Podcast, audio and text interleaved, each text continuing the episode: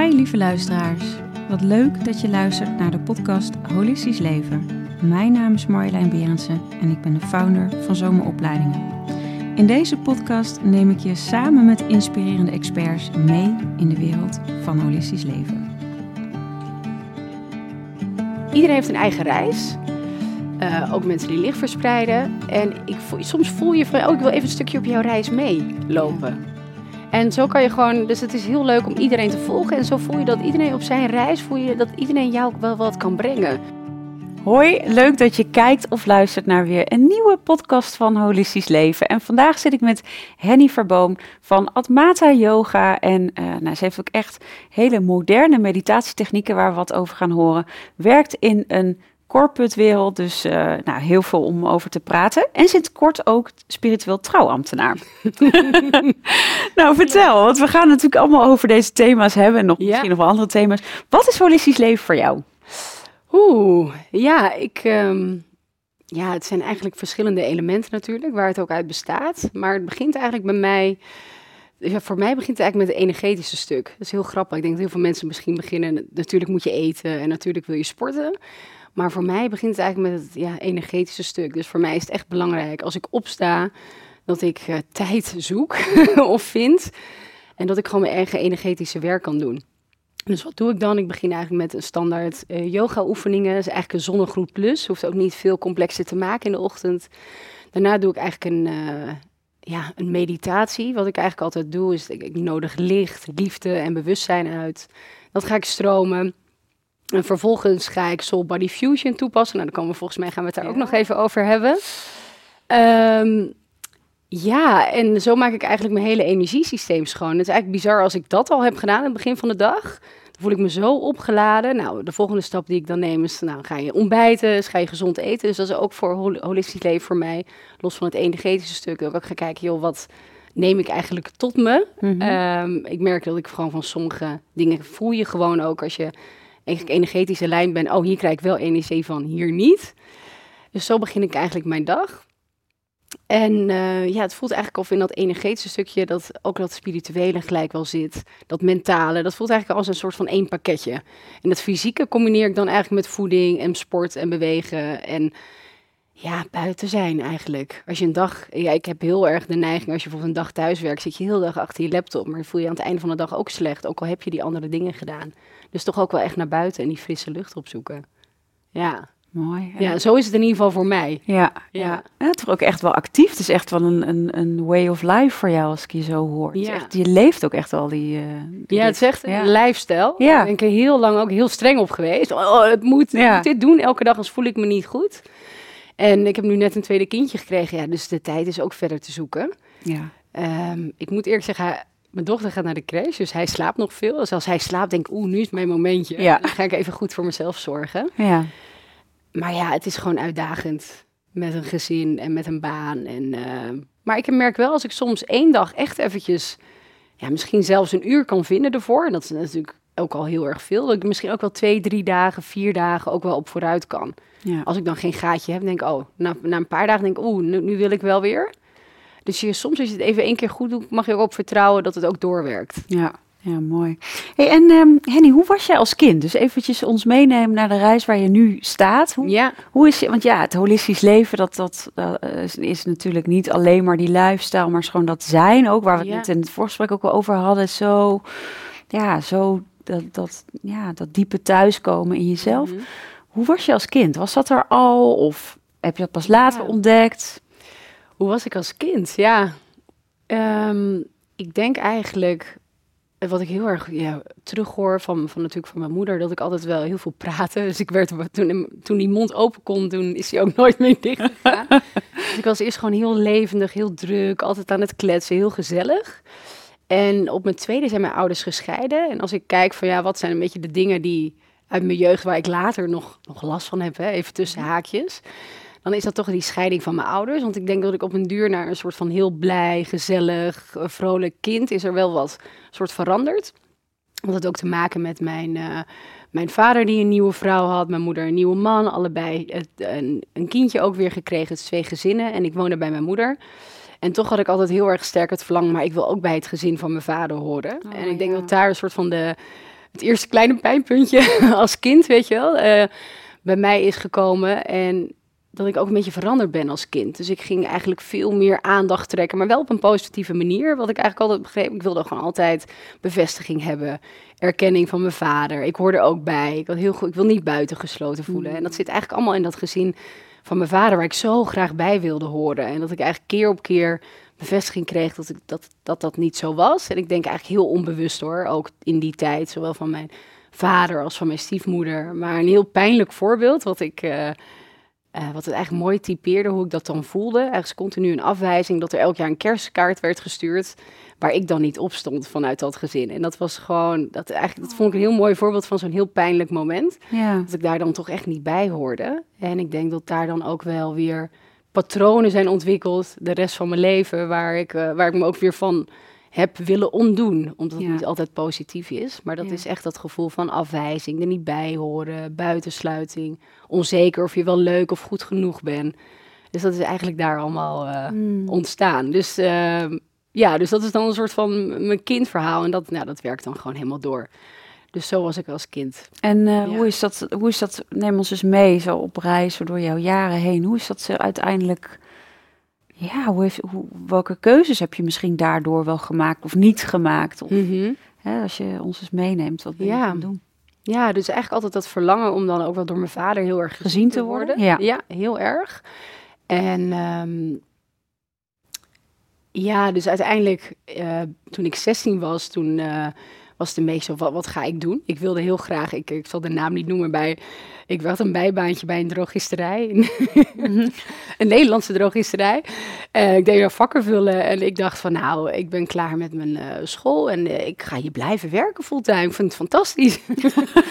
en zei mijn vader, nou misschien kan je nog iets anders doen, misschien een beetje doorleren of iets. En nou, had dan een suggestie voor ja, een secretaresseopleiding was dat toen de tijd. En uh, toen dacht ik, oh, dus mijn vader vindt het belangrijk dat ik dat ga doen. En misschien ziet hij me dan wel meer. Dus ik ben dat toen voor hem gaan doen. En nou, uiteindelijk ben ik daar heel dankbaar voor, want ik heb heel veel andere mensen weer op mijn pad gekomen. Het was een uh, particuliere secretaresseopleiding en ik vond het daar zo leuk dat ik uiteindelijk uh, twee jaar daarna een soort van HBO-opleiding nog daar heb gedaan. En er kwamen allemaal mensen op mijn pad die eigenlijk heel veel positieve invloeden op mij hadden. Mhm. En er was er ooit een, uh, een leraar en ik was 19, ik was bijna klaar. Hij zo, wat ga jij doen? Hij zo, jij zit hier in de klas en ik heb je zien binnenkomen als een meisje, alleen maar aan het kletsen was, nooit aan het opletten. Maar je haalt in één keer allemaal hele hoge cijfers. Waar, waar komt dat door? Wat is er veranderd? Toen dacht ik, ja, is er nou wat veranderd? Ik weet het niet. Ik, ik deed eigenlijk niet zoveel. Maar ik vond die man heel leuk en ik vond het onderwerp heel leuk. Toen zei hij, heb jij nog een droom? En toen ik was 19. Ze wil jij nog iets studeren? Ik zei, ja, ik heb altijd gedacht dat ik niet slim genoeg was uh, om überhaupt te kunnen studeren. En ik praatte al zoveel toen ik twee was. En toen zeiden altijd mijn moeder al van... Hey, je moet later advocaat worden, je kan zo goed praten. ja, En dat is grappig, dan ga je dan toch... Is dat iets wat je toch intern opslaat? Oh, advocaat zijn of zo. En dat ben ik heel lang vergeten. Want ik had helemaal niet de opties en de goede vooropleiding om dat te gaan doen. Maar toen die man dat vroeg, toen ik 19 was... Het ik een beetje met schaamrood op elkaar. Ja. Ik zei, ja, misschien wil ik wel uh, rechten studeren. en zei hij, nou, dat moet je doen. Dat moet je doen, dat kun jij. Toen dacht ik, dat kun jij, maar ik heb nooit een goede vooropleiding gehad. En nou, toen op den duur was ik op dat punt dat je dan met zo'n propedeuse zou je naar de universiteit kunnen. En uh, ik zei, oh, oké. Okay. En toen kwam ik thuis bij mijn moeder en mijn stiefvader. En uh, ik zei, joh, ik, uh, ik ga rechten studeren. En ik ging keihard lachen. rechten studeren, ah. Ik zo, ik ben serieus. Ah ja, oeps. Oh, ja. oh. Nou, dan moet je me even naar je vader vragen hoor. Want ja, die is hartstikke duur en zo. Misschien kan hij dan wel betalen. Ik zei, oké. Dus ik naar mijn vader. Ik zei, ja, ik, ik wil rechten studeren. Hij zei, oh, daar is wel natuurlijk een beetje hm. trots van. Nou, oké, oké. Rechten studeren. en, uh, en ik had dan wel strafrecht in gedachten, want ik had vroeger ook altijd die, die, die film Legally Blonde gezien oh, ja. natuurlijk. Ja, En, uh, en mijn haren waren vroeger ook wat lichter, dus ik voelde me daar, weet je wel, mee ja, tot aangetrokken. Zei mijn vader, nee, dan kan je beter fiscaal recht studeren, want dan kan je veel meer centjes mee verdienen oh, en veel onafhankelijker worden. En, uh, nou ja, en toen dacht ik, dit is het moment dat ik dus echt mijn vader kan pleasen en die erkenning van hem kan krijgen. Uh, dus ik dacht, nou dan ga ik maar fiscaal recht studeren. Dus dat ben ik gaan doen en ik was zo ontzettend gedreven, want ik dacht ook van, ja, ik kan dit niet, ik ben hier niet slim genoeg voor. Al die mensen hebben VWO gedaan, ik heb die vooropleiding niet. Dus ik ben vier jaar lang zo serieus gaan studeren, dat ik een vier jaar ook klaar was. En eh, mijn vader was natuurlijk ook apentros, maar ik ben wel een enorme streber toen geworden. Dus ik was eigenlijk alleen maar aan het studeren. Ik wilde alleen maar hoge cijfers, wilde alleen maar bevestiging dat ik Mm. slim genoeg was, dat ik goed genoeg was. Ik had eh, echt wel nog drie bijbanen er- daarnaast. Ik was een enorme cv-jager. Echt allemaal heel... Ja, ik was helemaal... Dat Ja, wat- Ja, ja. Sorry. Ja, ik dacht, oh, ik, ja. Ja. want iedereen zegt, Ja. moet en eh, bij die studentenvereniging Ja. zetten. En je, je moet die internationale ervaringen. Nee, ik was er allemaal heel serieus mee bezig. Want ik wilde bij het advocatenkantoor gaan werken, waar je dan ja, ook de alle, ik wilde continu de allerbeste, Allerbeste, zijn. Heel, heel vermoeiend. Ehm, nou, uiteindelijk ook eh, hele vette dingen gedaan. Sinds Singapore stage mogen lopen, buitenlandervaringen gehad. Eh, uiteindelijk bij een van de grootste internationale advocaatkantoren terechtgekomen. Maar toch continu dat, oh, dat streberige en dat moeten. En ja, kijken of je dan wel slim genoeg... Ik een soort van... Ja, echt die red race, hè? Ja. Die standaard red race. Ehm, ja, tot op mijn duur het ook een, een beetje spaak liep. Hè. Ik zit te denken, ja, waar komt dat samen? Want uiteindelijk was ik zo hard aan het werken... dat ik ook heel erg zocht naar een uitlaatklep. En uiteindelijk vond ik dat heel erg toen ik uiteindelijk in Amsterdam ben gaan wonen. Ja, je kan daar heel veel feesten. Dus ik ben daar ook helemaal eh, ingedoken. En eh, nou, veel geëxperimenteerd. En eh, gewoon ja, je grenzen verleggen, jezelf ontdekken. verliefd geworden. En uiteindelijk ging ik eigenlijk richting de 29. En ik had gewoon wat, wat klachten, wat vage klachten. Ehm, ja, dat ik heel snel angstig werd, ook paniekerig. Zo heel stom als je aan het werk was. Ik zat in een kamer en ehm, dat er gewoon onverwachts iemand in mijn kamer kwam. Dus dan kreeg ik helemaal zweetaanvallen. Ik kreeg het warm, ik had een super rood hoofd. Ik naar de supermarkt, als ik, onver, als ik in keer iemand tegenkwam, schrok ik me helemaal rot. Maar er zat zoveel stress in mijn lichaam, dat het zich gewoon geen uitweg wist. Het kwam daar bijna door mijn neus gaan. dat was een soort, weet je wel, zoveel spanning en, en rare klachten, heel veel haar uit van, nou, van alles. En eh, mijn relatie ging toen ook niet goed eh, toen de tijd. Ik dacht van, wat is dit nou? En toen, Van alles bij elkaar ook. ja, en, Ja. en je kon je vinger niet opleggen van wat is dit nou? Toen was ik naar de dokter gegaan, naar de huisarts. En eh, die was echt heel, heel relaxed. Die zei van, oh, maar dan geef ik je toch een, een pilletje. Misschien heb je een beetje stress. Misschien kan je gewoon een antidepressiva nemen. En ben je er zo weer bovenop. Dus ik dacht, antidepressiva? Ik dacht, oké, nou ja. Ik ken wel mensen om me heen die dat ook eh, nemen. Een heel dicht voorbeeld is eigenlijk mijn moeder, die, dat, die daar eigenlijk ook niet meer van af kan komen. Ik dacht, nou, ik ga het pad als mijn moeder. Ik, eh, ik ga aan de antidepressiva. En eh, ja, dat, dat is dan blijkbaar normaal. Dus ik had het pilletje gehaald. En ik zat heel te wat van, Ja, klopt hier iets niet. doen? Ga ik Ja. dit doen? En ik had een vriendin en eh, nou, die heeft dat dus, eh, die depressief geweest, heeft dat een tijdje gedaan. Dus ik met haar bellen van ja, en eh, hoe werkt dat dan? Zij zei ja, gewoon doen, het heeft mij ook geholpen.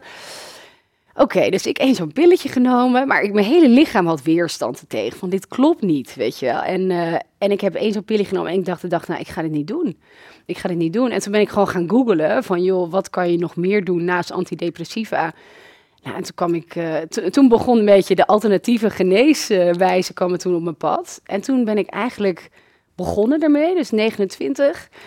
En toen dacht ik echt, oh, dit is te gek. Dus ik ging continu voelen, googelen, weer ook weer iets gevonden. Oh, spannend. Toen ging ik dat Nou, dat doen. en Ja. toen ging ik, oh, oké, en wat is next? Toen ging ik weer. Dus ik ging continu voelen van waar word ik blij van. Ja, en zo ben ik daar eh, ja, dik tien jaar gewoon continu mijn enthousiasme en mijn nieuwsgierigheid gevolgd. En zo ga je eigenlijk als een ui, word je laagje voor laagje afgepeld natuurlijk. Dus ik heb, we hebben net dat voorbeeld van wat er dan in je kindertijd gebeurt. Maar je hebt natuurlijk over, ja, er komen nog steeds stier- meer dingetjes bij natuurlijk. Dus één zo'n soort van levenslijn. Eh, dus ik ben daar tien jaar heel erg veel mee bezig geweest. En dan voel je eigenlijk ook van, joh, het is eigenlijk de zoektocht naar jezelf, maar het voelde voor mij ook heel sterk. Oh, maar het voelt ook alsof ik hier op aarde ben met de missie om eigenlijk vanuit dat perspectief ook meer te verspreiden. En ehm, ja, dan kom je toch, eh, wat is dan je missie? Ja, het voelt toch om eigenlijk eerst mijn eigen licht groter te maken. Dat is een heel groot deel van mijn reis. En vervolgens met mijn eigen licht en mijn eigen liefde en mijn bewustzijn eigenlijk ook hopelijk dat zo groot te maken als een soort van olievlek. Dat je toch mensen eigenlijk ook mag aanraken via alle dingen die ik doe. Want het is helemaal geen één lijn. in, Nee, hè? Dat is echt, heel- ja, het is van alles. Dat is ook zo. ja, maar zo voelt dat. Dat is een soort van olievlek dat te verspreiden. Maar wel Lichtverspreider. lichtverspreider. Lichtverspreider. Ja. dat voelt echt alsof ik hier op aarde ben gekomen om dat te doen. En ik geloof ook dat er heel veel mensen zijn die die missie hebben. En dat we eigenlijk allemaal op een plek worden neergezet om dat te doen. En jij bent een heel mooi voorbeeld. En ik heb heel, heel lang gedacht, want ik heb gewoon nog natuurlijk een hartstikke corporate baan, vijf dagen in de week. En ik heb heel lang gedacht van, joh, uh, moet ik niet, nou ik noem het even, fulltime yoga lerares worden. Want ja. uh, dat, dan kan ik licht verspreiden, dat is heel helder. Terwijl ik nu eigenlijk voel van, maar wacht eventjes. Ik uh, heb dat hele pad afgelegd en uh, ik heb die fiscale achtergrond, ik heb die corporate achtergrond. En ik voel heel sterk dat in die hele corporate wereld, dat ik ook een, een hele mooie kans heb om ook daar die lichtjes aan te zetten. Ja, ja. Ik heb er heel lang aan getwijfeld, maar nu denk ik, nee, dit is mijn plek. Dit klopt. Mooi is dat, hè? Ja. Ook wat je hoofd en je hart, weet je, dat, dat dat soms een verschil in zit. Want we hebben daar een bepaald beeld bij. Oh ja, lichtwerker is dus zoiets als ja. hè, uh, Ja. yoga-docent of opleidingsinstituut. Maar nee, maar dat het juist gaat om jouw plek te vinden. Dat dat authentiek is. En dat het Ja. niet, wat van de een is, niet per se van de ander hoeft te zijn. Wat mooi, ook dat je daar zo voor staat. Ja, daar heb ik heel lang over getwijfeld, hè, heel eerlijk. ja, ja, nee, maar, Maar nu voel ik, ja. het klopt echt. En, Goed. eh, en helemaal, eh, nou, ik heb ook een team, weet je wel. Je hebt zoveel impact ook met al het licht wat je zelf gecreëerd hebt in jezelf. En alle skills om ook eigenlijk die lichtjes van die mensen nog meer aan te zetten. En zij gaan dat, nemen dat vervolgens ook weer mee. Ja, En ehm, ja, dat is fantastisch. Geweldig. Ja, daar ben ik heel erg blij van. Echt. Dus ze hebben ook helemaal mijn plek. Plek. Mooi. Hey, want je hebt, eh, eh, wat ik begreep ook, je had het even over soul body fusion. Wil je daar wat meer over vertellen? Want dat is voor, voor mensen denk ik vrij onbekend. ja, zeker. Zeker. Dat was voor mij eigenlijk gaan we straks eh, ook doen, hè? Dus, ja, ja, dat dus gaan- even een kleine tip van de sluier. Ja. Dus blijf lekker luisteren. Ja, dat is eigenlijk iets wat, wat mij ook heel veel heeft gebracht. En dan ga ik, als je het goed vindt, misschien even een stapje maken naar... Nou, tien jaar natuurlijk echt al heel veel geprobeerd. Op alles wat je zegt op persoonlijk ontwikkelingsgebied, wat je kan doen. Ik heb het vast gedaan. Ja. Echt, Noem maar iets. ja, Echt, fa- echt fantastisch. En het voelde eigenlijk dat afgelopen mei ben ik naar de Bosnische piramides geweest. Ook een beetje zo van... Gewoon follow your, weet je wel, je nieuwsgierigheid Ja. en, en het lichtje wat in me aanging. En ik dacht van wow, ik voelde alsof mij dat nog heel veel kan brengen. Dus ik ben daar geweest, eigenlijk een soort retreat van tien Waarom dagen. daar? Want het is niet Ja. heel bekend, toch? Nee, nee, dus het is, ik weet nog wel, drie jaar geleden was ik zwanger van mijn eerste kindje. Toen eh, had je nog dat evenementen op Facebook heel populair waren. Dan ging ik Oh ja. een beetje snuffelen van, oh, wat is er allemaal in de buurt te doen? Kan ik weer wat gaan doen? En toen was er een, eh, ja, een soort presentatie van een man in, in de Vondelkerk in Amsterdam over de Bosnische piramides. En ik, ik ja, piramides ga ik ook helemaal op Ja. aan. Ik ook. Ook toevallig met een man met een Egyptische achtergrond eh, geëindigd. Dus ook wel grappig. Die piramides komen Oh ja, dat klopt. Ja, dat weet via die cultuur weer helemaal terug. Ja. de Bosnische piramides. Ik ben daar toen met een vriendin heen gegaan en die man was aan het praten en het voelde zo ver weg. Dat ik denk, wat, wat is dit? Maar er ging wel wat in me aan. Maar ja, toen nog een moeder geworden, een hele andere periode. En ehm, ja, toen eigenlijk op mijn pad gekomen, ook via, via een cacao-ceremonie, ook ehm, bij, bij een dame. En ik was daar. En toen hoorde ik zo, ze waren een beetje aan het praten, van ja, wij organiseren reizen naar de Bosnische piramides. En toen, ik werd helemaal, ja, het is dan, weet je, ik werd helemaal warm. Ik denk, ik moet erheen. Dat gaat mij heel veel brengen. Dus ik gelijk, s'avonds kwam ik terug, ik hun gemaild, mag ik mee? Nou, er was nog plek. En, en zo geschieden. Dus ik ben eigenlijk met hun meegegaan, maar ook weer gewoon, gewoon vo- voelen van wat, wat het je zou kan, kan brengen of zo. Ik weet niet, je voelt gewoon... in een piramide Ja, dus het, die Bosnische piramides zijn in 2015 pas eh, ontdekt. ontdekt, ja. Uh, ook van een, uh, een man, het is wel grappig, een man die ook een eigen bedrijf heeft gehad, maar die daarna gewoon eigenlijk ook een beetje intuïties gaan volgen en in zich helemaal in, gaan verdiepen in piramides. En, en hij woonde blijkbaar in de US en hij vloog terug naar zijn ja, thuisland, Bosnië. En toen zat hij blijkbaar echt in het vliegtuig. Toen dacht hij, hé, maar ik weet zoveel ondertussen van piramides. Deze voldoen aan een paar eisen daar, daarvan. En toen is hij met een team dat gaan onderzoeken. Dus in 2015 zijn de piramides uh, ontdekt. gewoon ontdekt. Oh, nou, wow. dus het is natuurlijk een beetje nog onder de radar. En hoe ik het eigenlijk zou willen typeren, het voelt voor mij, als ik naar kijk, als bijna als een soort bedevaartsoord. Ja. Je daar, uh, daar bent. Er zijn ook, je ziet ook heel veel hele zieke mensen.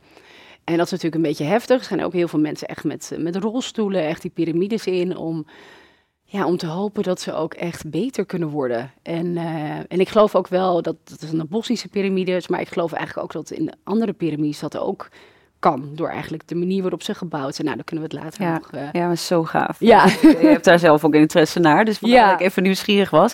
En daar Ja. was dus een, een, een retreat. Ja, dus dat was dan tien dagen. En uh, ja, het is bizar. Die, ik, ik weet nog wel, we kwamen uit het vliegtuig, ging dat busje in. En ik dacht van, nou, ieder, allemaal mensen, dus je kon allemaal gaan, gaan kwebbelen en iedereen leren kennen. Ik dacht, ik ga even stil zijn. En het is bizar. Ik voelde gewoon tinteling in mijn benen. Ik voelde me gewoon helemaal naar beneden getrokken worden. Zo gegrond. En een van mijn uitdagingen is altijd dat ik heel enthousiast ben. en naar boven gaan. Ja. Ik, dacht, ik vind het zo fijn om gewoon te zakken in mijn lichaam te zijn. En ik hoefde daar gewoon nog even niks voor te doen.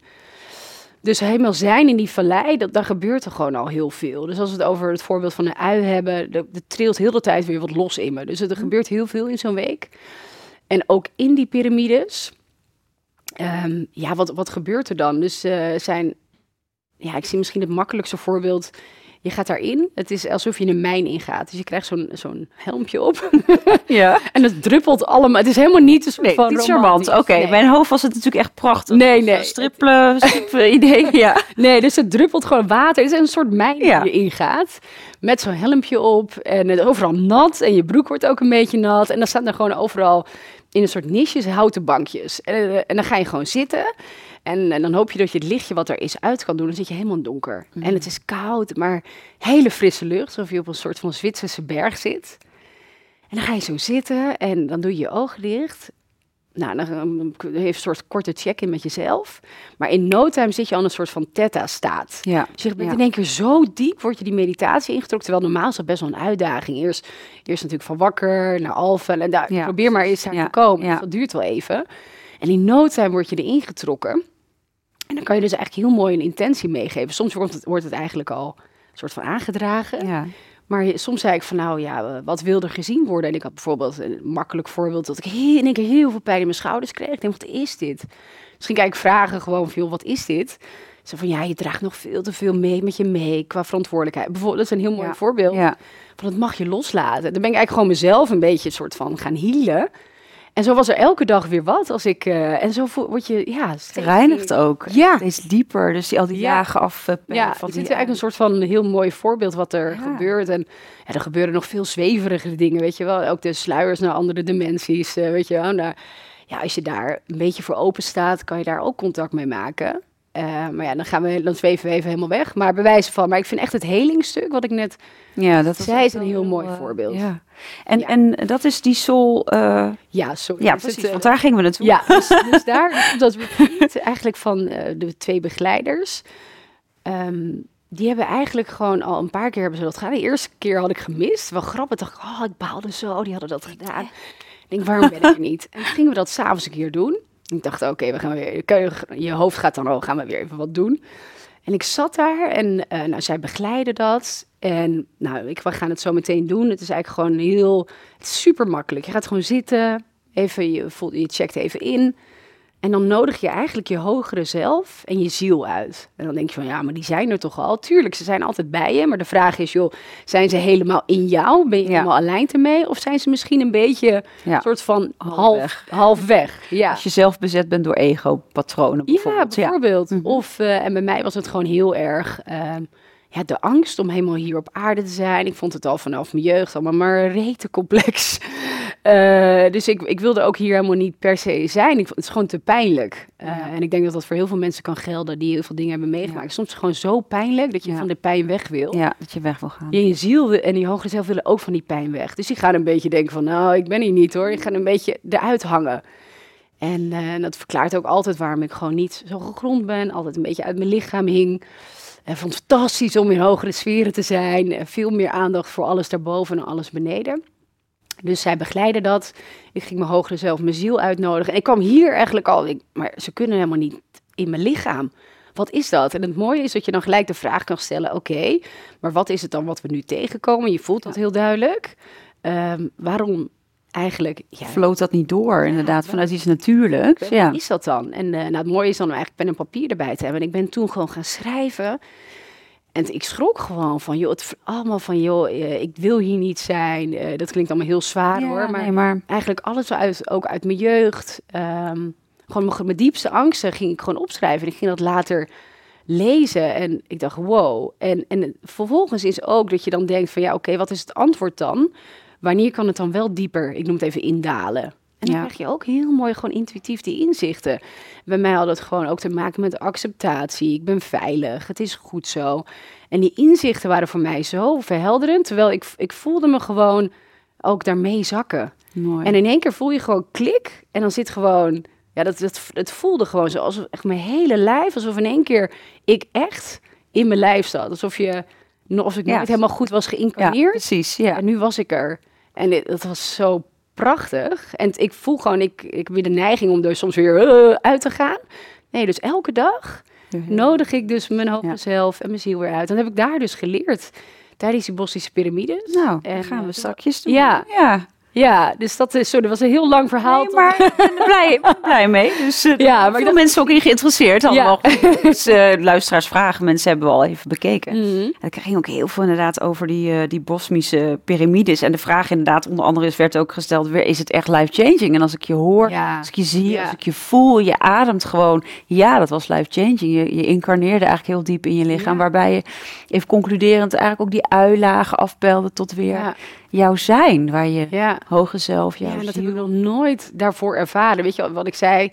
Al die dingen die ik geprobeerd heb, voelde alsof je een beetje aan de ijsberg aan het schrapen was. Ja. En natuurlijk zakte ik, dus denk ik zo, wow, nu hebben we wat bereikt. Weer, ja. Maar soms was het echt een beetje aan die oppervlakte. En Ja. het was zo diep. Ehm, en mijn man zei ook, ik kwam thuis, hij zo, wauw. Hij zo, eh, je bent helemaal eh, anders. Oh, nou, heerlijk. Ik heb een soort van hippie terug. Dat was ik natuurlijk eigenlijk altijd. Maar hij zo, ik voel het nu ook. Echt Ja. eenmaal, Ja. je bent niet dat, dat rationeel aan het zijn, maar je leeft het nu ook. Oh. En natuurlijk zal ik er weer wat van kwijt zijn geraakt. Ja. Maar ehm, Nou, we, gaan dus- er, eh, we gaan er zo lekker naartoe. Ik, eh, smul lekker mee, mensen. Maar we gaan eerst even naar een kaartje. ja, Eh, hier staan eh, vragen op, dus je mag een kaartje trekken. En dan mag je de vraag die erop staat voorlezen en ook beantwoorden. Dit heel eh, intuïtief doen? Ja. Ja, ik doe het gewoon. Ik kan er uren kan voelen welke moet het Nou, zijn. vooruit dan maar deze. Oh, staat erop. Welke trekjes laat je niet snel aan anderen zien? oh mijn god. Nagelbijten, maar dat is een beetje makkelijk. ja, ik ben een beetje neurotisch.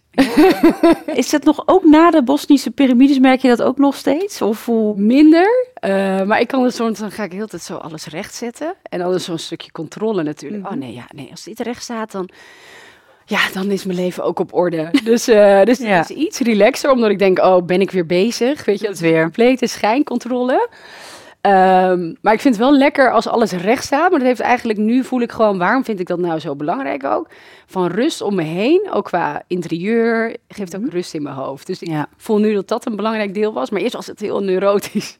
En is het ook dan als je ergens ah, komt waar het ook niet recht is, zoals nu ligt dit kaartje eruit, dat je ook de neiging hebt van ik wil dat dan, of, of is het vooral in je eigen omgeving? Nou, ja, dat zou ik wel zo even Je Ja, fijn als alles... Ja, zo even. Ja. Oh, even zo, ja, de podcast eh, pauzeren we even.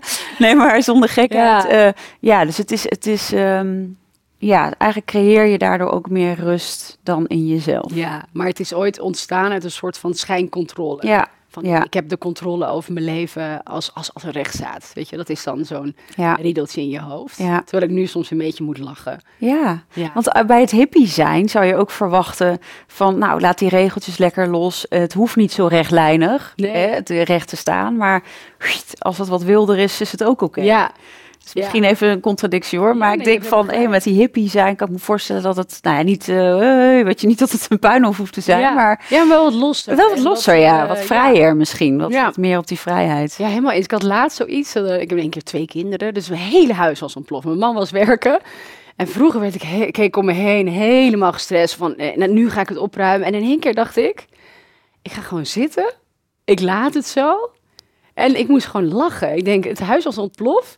Maar ik had echt een heel blije dochter. Die vindt het wel gezellig. Als, het, als ik niet heel te achteraan Ja, kon. toch? dan- dan-. Ja, ja, dat is natuurlijk helemaal niet leuk voor haar. Nee. daarmee aan het spelen is weer opgeruimd voordat ze er weer terug naar kan. Ja, ja, En, toen, en dat gaf me heel veel rust. En ik moest ook een beetje lachen om mezelf. Van, oh, je wilde weer. Je Ja. voelde die aandrang. Ja. mooi. ja, dus het voelt soms wel gezelliger als je de boel lekker de boel laat. Ja, Ja, kan Ja. ruimte het hippie stuk wat misschien wel meer. Ja, Nou, dankjewel voor het zo eerlijk beantwoorden van, eh, van deze vraag.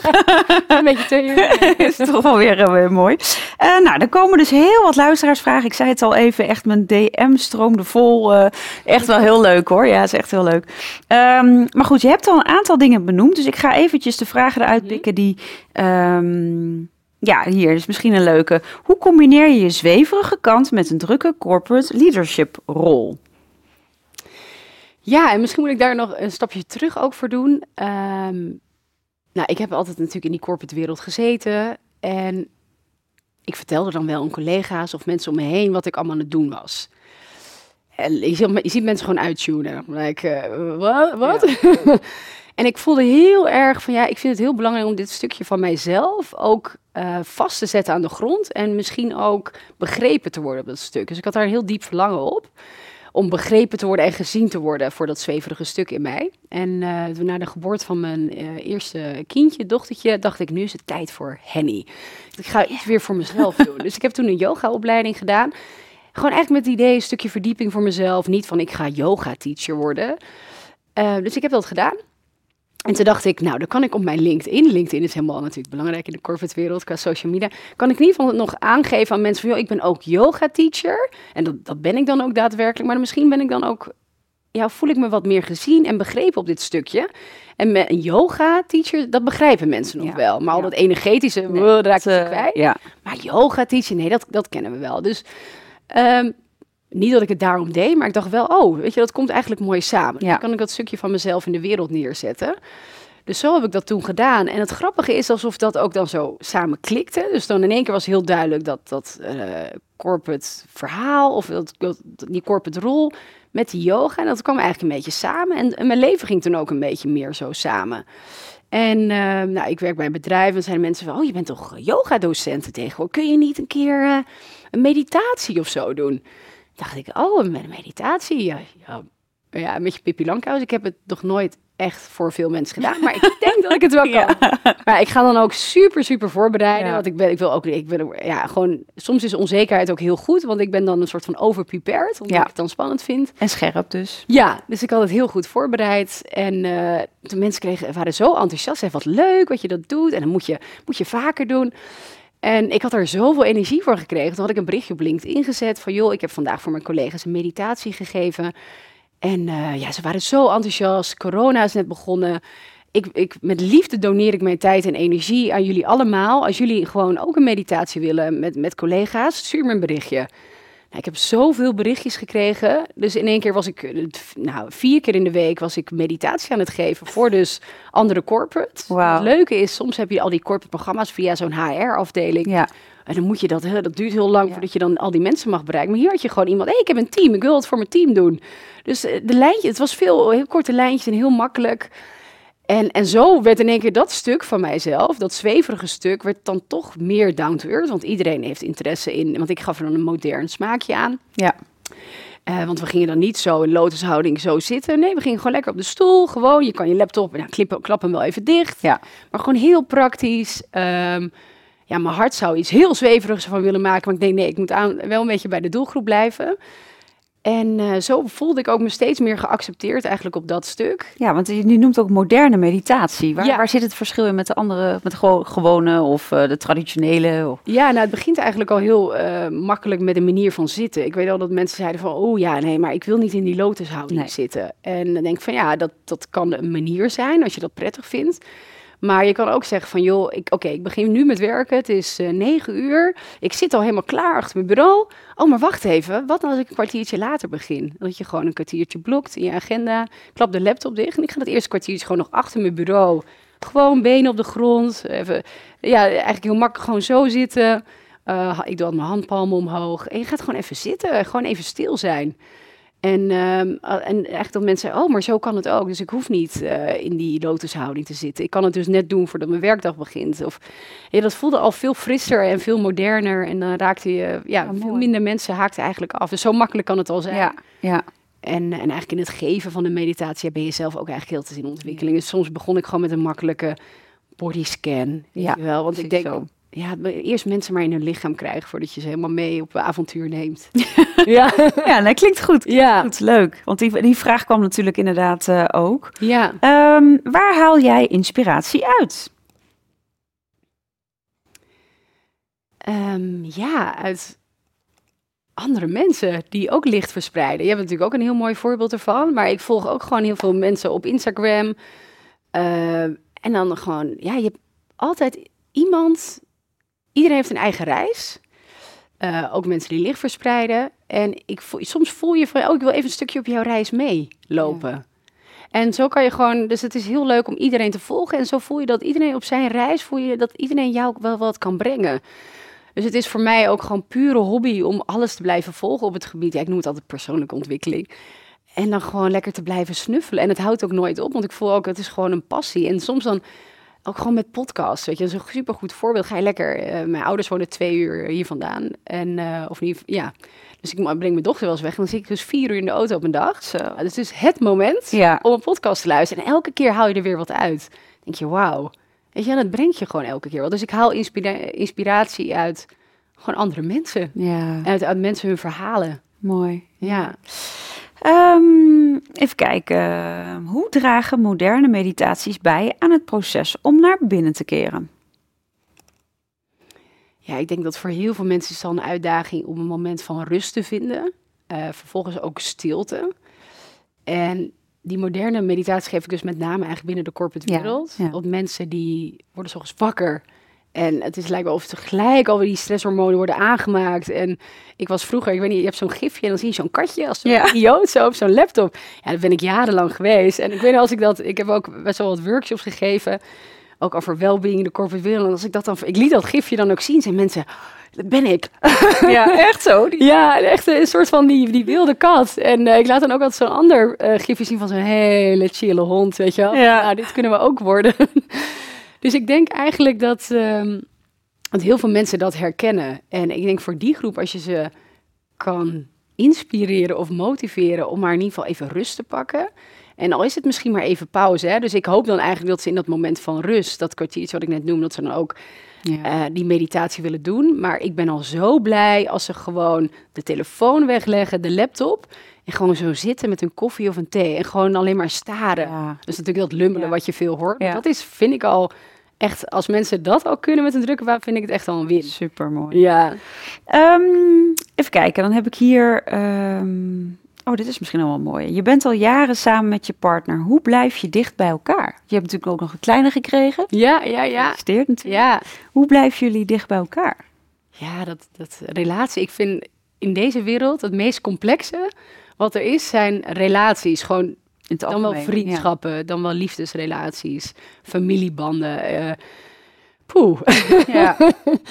Dus dat vind ik het lastigste wat er is. Dus ik heb ook wel wat relaties in het verleden gehad. Dat, dat liep dan toch mis. En je weet het op dat moment ook niet helemaal. Er is ook heel veel eh, ego nog wat speelt. Of...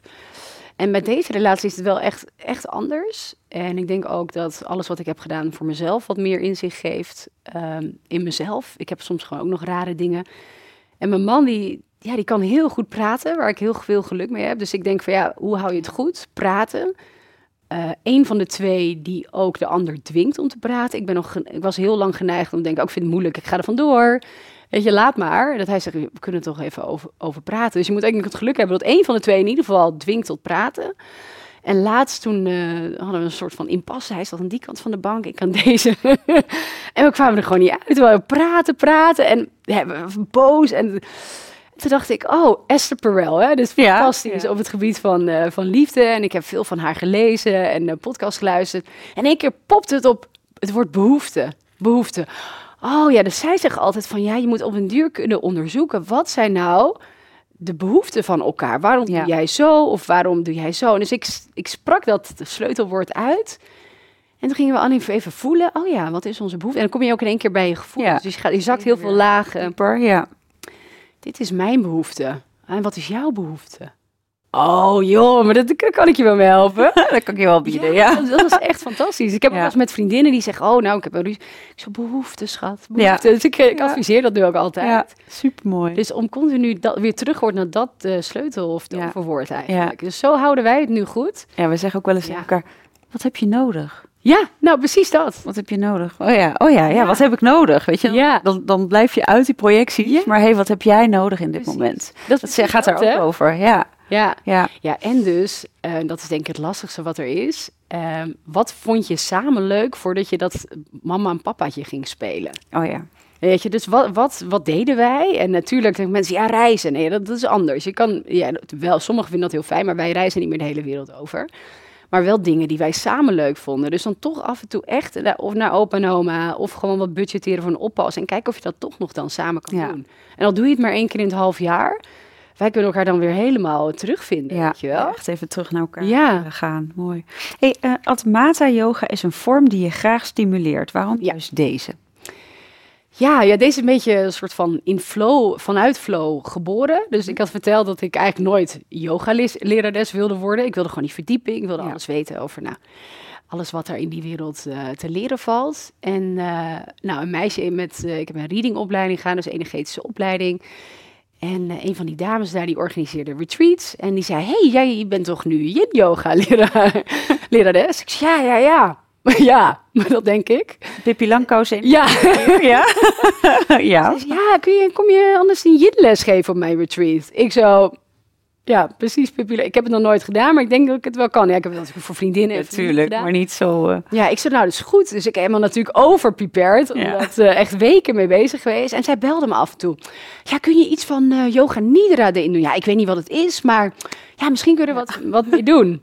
Nou, ik wist wel wat dat was. Nou, dat is natuurlijk heel mooi om daarmee te beginnen. Dus zij door haar eh, soort van tips en tricks, omdat dingen die zij mij vroeg, dacht ik, oh ja, dan ga ik beginnen met een hele diepe meditatie, zodat we echt eh, naar dat eh, onderbewustzijn kunnen komen. Dan ga ik vervolgens yin-oefeningen doen. En dat past eigenlijk ook heel goed, want dan zit je gelijk op dat diepe energetische niveau, onderbewustzijn, dan kunnen we daar al gaan schoonmaken.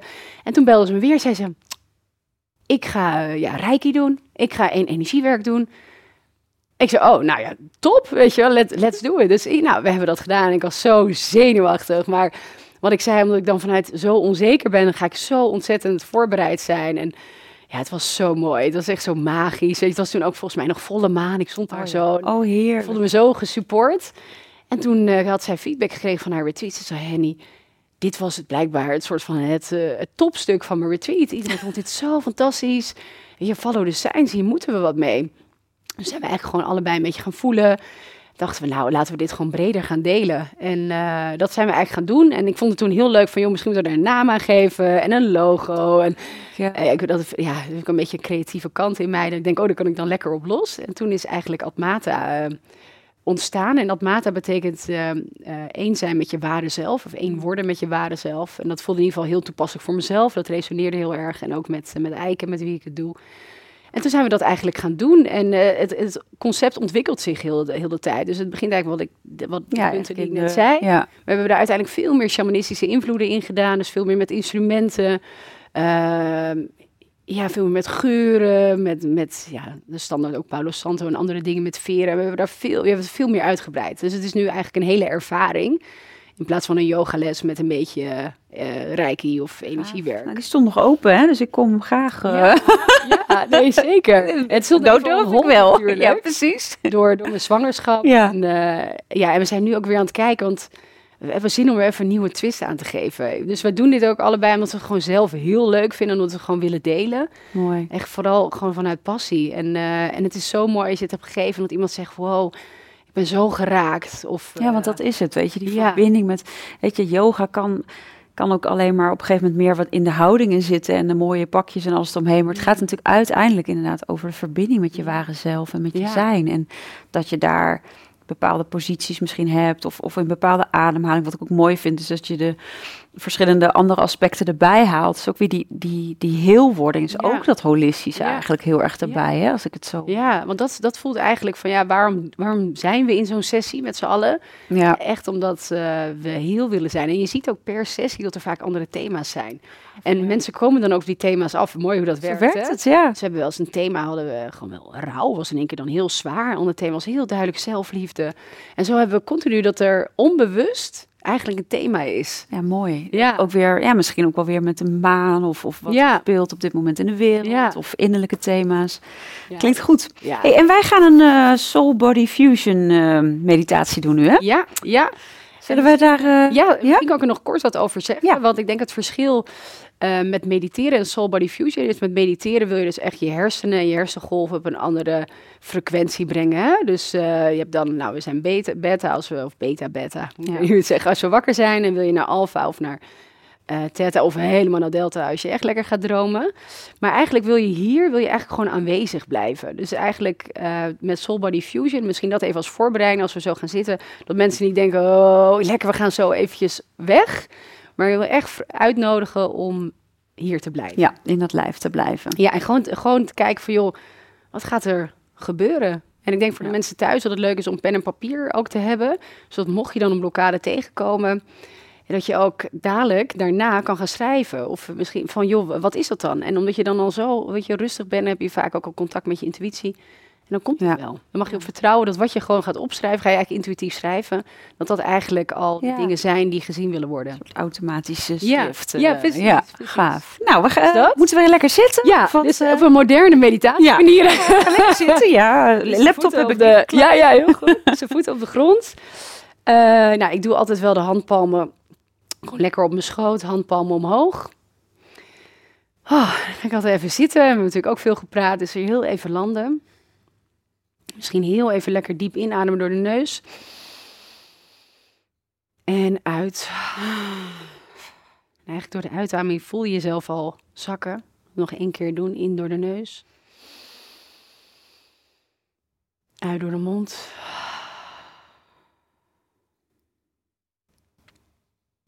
laatste keer in door de neus. En uit door de mond.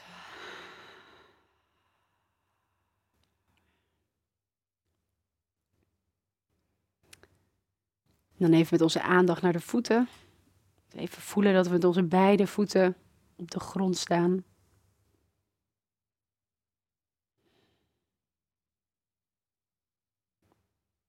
En ook met de aandacht naar de zitbotjes en hoe we op de stoel zitten, hoe er contact wordt gemaakt met de stoel.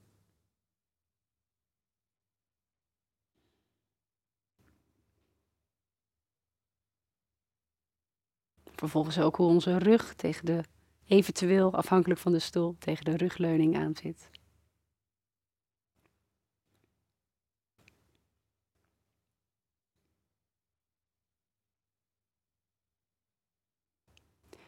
Ja, en als je zo zit, probeer eigenlijk je hele lichaam in één keer te voelen. Dus van top tot teen. En er is niet één manier, kijk maar hoe het opkomt, hoe het voor jou werkt. Eigenlijk de intentie zetten om je hele lichaam in één keer te voelen. En vaak alleen maar de intentie zetten is al voldoende. Dus ik wil mijn lichaam in één keer voelen.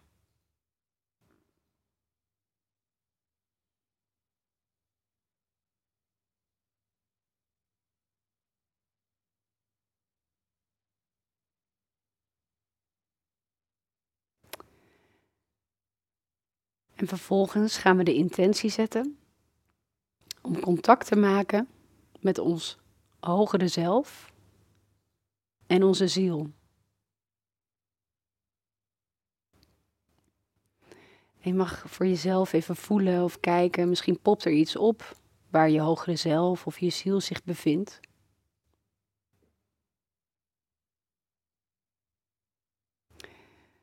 En ik heb altijd voor mezelf het idee dat mijn hogere zelf en mijn ziel, dat die altijd een soort van iets boven mijn hoofd zijn.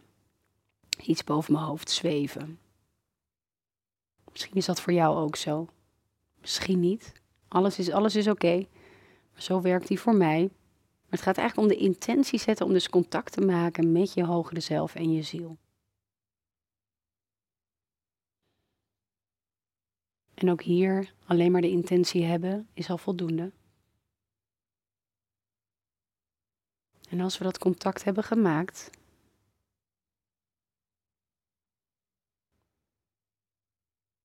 gaan we weer de intentie zetten om onze hogere zelf en onze ziel uit te nodigen. En ik doe altijd verder uit te nodigen, want het is niet dat hij vaak helemaal weg is.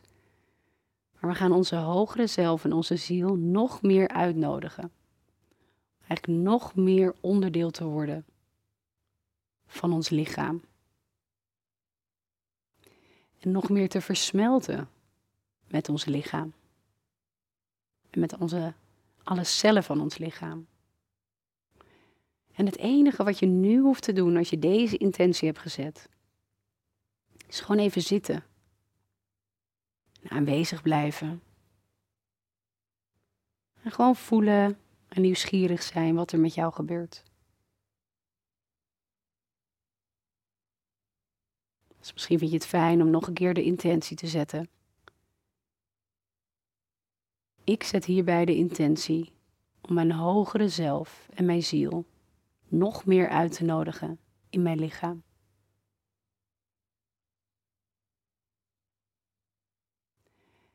En ik zet de intentie om mijn hogere zelf en mijn ziel nog meer te laten versmelten met mijn lichaam. En met alle cellen van mijn lichaam.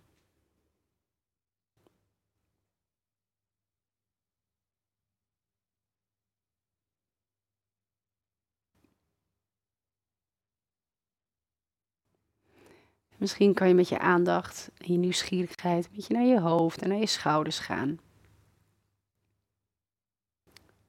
Kijk wat er langzaam gebeurt, of zo van boven naar beneden.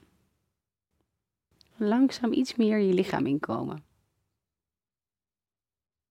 je hoeft niks te forceren, je hoeft alleen maar te kijken wat er gebeurt. We geen haast.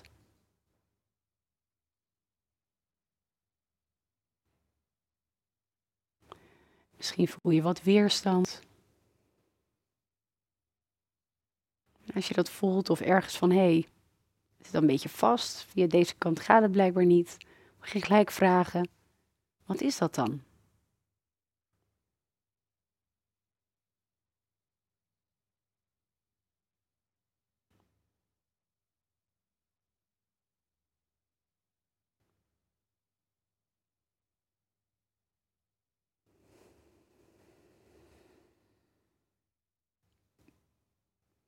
En als je het fijn vindt, kan je nog een keer herhalen. Mijn hogere zelf en mijn ziel uitnodigen om nog meer te versmelten met mijn lichaam en alle cellen van mijn lichaam.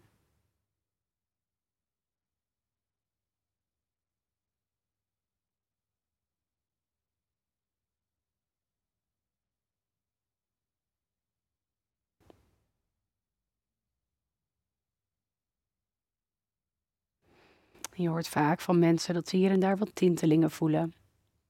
Ze energie voelen verzwaren in hun lichaam.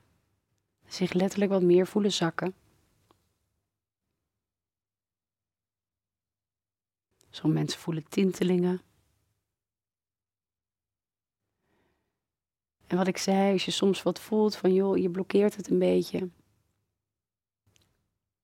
Het is oké. En zometeen kan je wat intuïtief schrijven en nog een keer de vraag stellen: joh, wat, wat, wat was dat dan? Of wat is dat dan?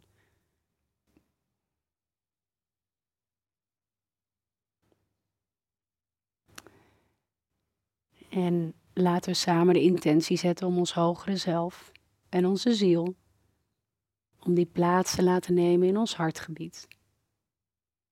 Ik vraag altijd of ze plaats kunnen nemen in ons hart en ons derde chakra, dus dat zit daar net onder.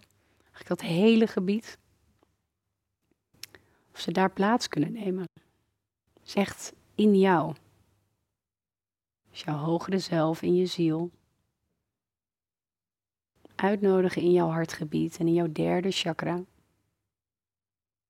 Dat ze daar een veilig plekje in jou hebben.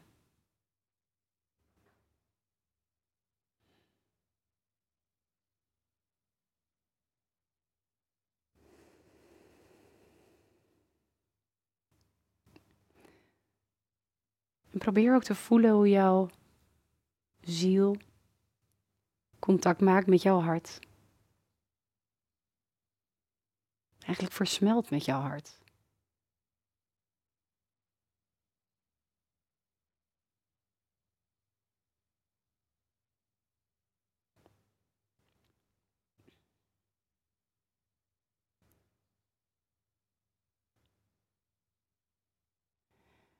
probeer ook van je hart een verbinding te maken, eigenlijk naar je hoofd, naar je mind. Dat eigenlijk je hart helemaal aligned is met je mind. Hoef je niet te veel moeite voor te doen, ook alleen maar intentie zetten. Ik wil mijn hart op een liefdevolle manier verbinden met mijn hoofd.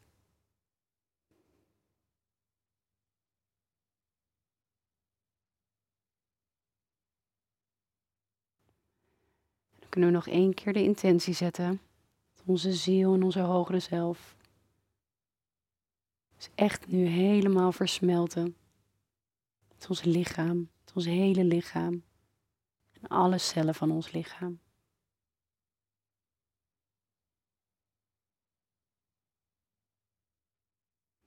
En dat het veilig is om te versmelten. is ook belangrijk.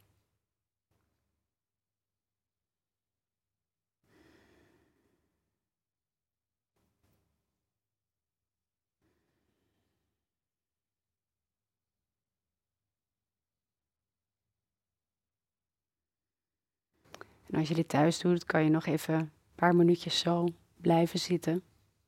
En je kan het eigenlijk continu herhalen. Het is eigenlijk ontzettend makkelijk. Je gaat continu heel duidelijk werken met een intentie. Dus ik heb de intentie, of ik zet de intentie om mijn hogere zelf en mijn ziel uit te nodigen. Te versmelten met mijn lichaam, met je cellen van je lichaam. dat kan je continu eigenlijk herhalen. En gewoon voelen wat er gebeurt.